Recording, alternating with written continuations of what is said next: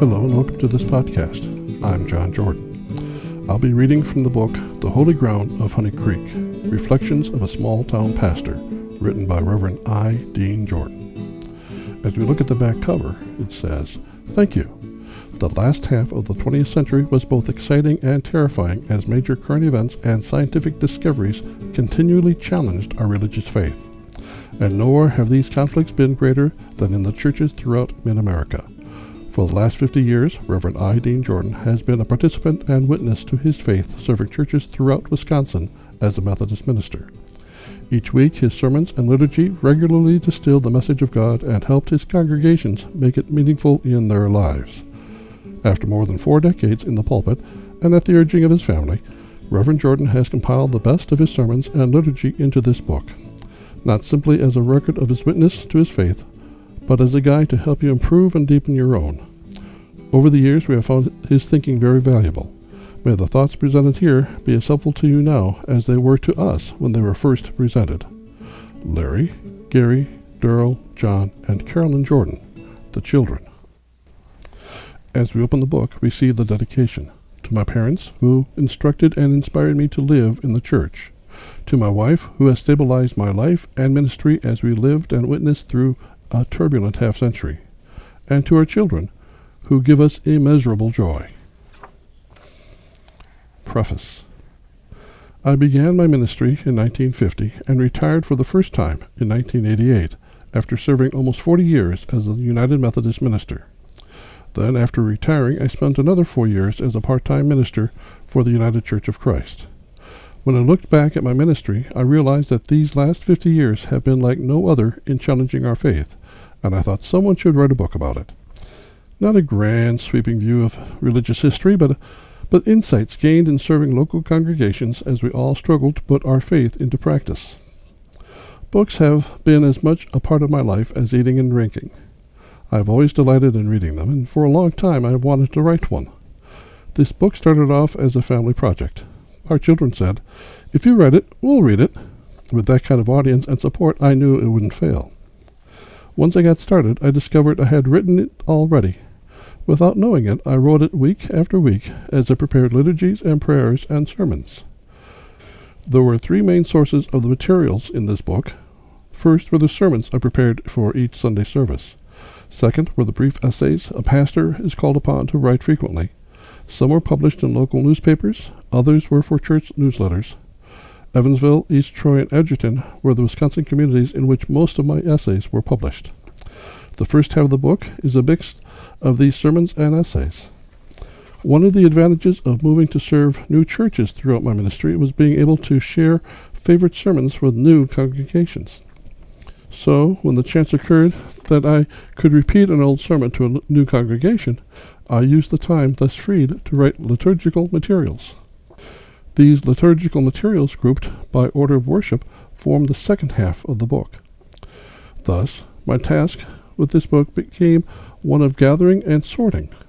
One of our sons offered to tutor me on the mechanics of computer use, another offered to edit what I wrote, and as I said, they all offered to read it, at least in part. So with those promises, I got underway. So you see, the book was written in the midst of the various activities of serving small town parishes. It has been a pleasure getting it prepared, except for the computer part, I hope you will receive pleasure and blessings as you read it. Reverend I. Dean Jordan, September 1999. The Holy Ground of Honey Creek. Thoughts on Essays. For years I thought of church newsletters as in house announcement sheets to read and throw away. Then it occurred to me that these newsletters could be channels of living insights, a means of sharing and growing in faith. I was not as successful as I had hoped in getting lay people involved in writing the opinion pieces. However, it did eventually occur to me that the minister's minute, or notes from the pastor, was a channel I could use to speak of matters of faith to my congregations. These essays are a response to this insight. Essay The Holy Ground of Honey Creek, May 7th, 1986, The East Troy News. It was an unusual sight a bush flaming with fire, yet not consumed. No wonder Moses went over to get a closer look. Drawing near, he heard his name called, and answering, he was told, Put off your shoes from your feet, for the place on which you are standing is holy ground. There wasn't anything special about this particular spot, or the bush either. It was just an ordinary part of that scrubby, scraggly landscape. If Moses had gone back there a few years later, he probably couldn't have located the spot exactly. But it was holy, for there Moses was aware of God's presence. Even ordinary places can be holy when we are aware that God is present with us. Even Honey Creek, all ten inches deep of it. A friend and I canoed down a stretch of that creek the other day. We saw the wake of carp swimming ahead of us, the mud swirls of carp hiding below, and once I even saw a carp itself as it swam past.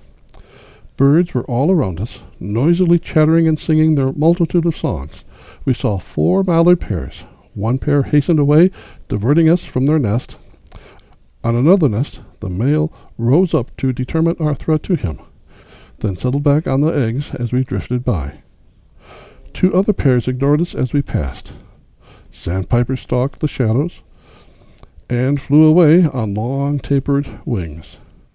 A great blue heron sailed overhead. The qu- creek twisted and turned in coils, making the trip two or three times longer than it was if it were a straight line. Frogs we heard, turtles we saw, muskrat holes lined the banks. In one sandy area, clams dotted the bottom. We drifted easily down the stream, dodging low branches, once barely squeezing under a huge tree trunk that bridged the creek. With the sun high overhead, a blue sky smiled down on us. A beaver's home mounded up beside the creek two or three feet above the water line and six to eight feet across. Nearby was a stand of poplars, some as much as eight inches thick, were as neatly felled by the beaver as if he had used a chainsaw or a sharp axe. Just little old Honey Creek, an ordinary Wisconsin stream. Ordinary wildlife, ordinary trees along the bank. Never more than a few dozen yards from a busy roadway. Yet God was there, in the gently flowing water, the birds of the field and stream, the animals of the creek bank, the quiet rural scene, but especially in the friendship of the one in whose canoe we whiled away an hour, and helped our souls renew. Amen. Amen. Amen. This ends the first reading. Please look for additional readings from The Holy Ground of Honey Creek Reflections of a Small Town Pastor by Reverend I. Dean Jordan. Thank you for listening. I'm John Jordan.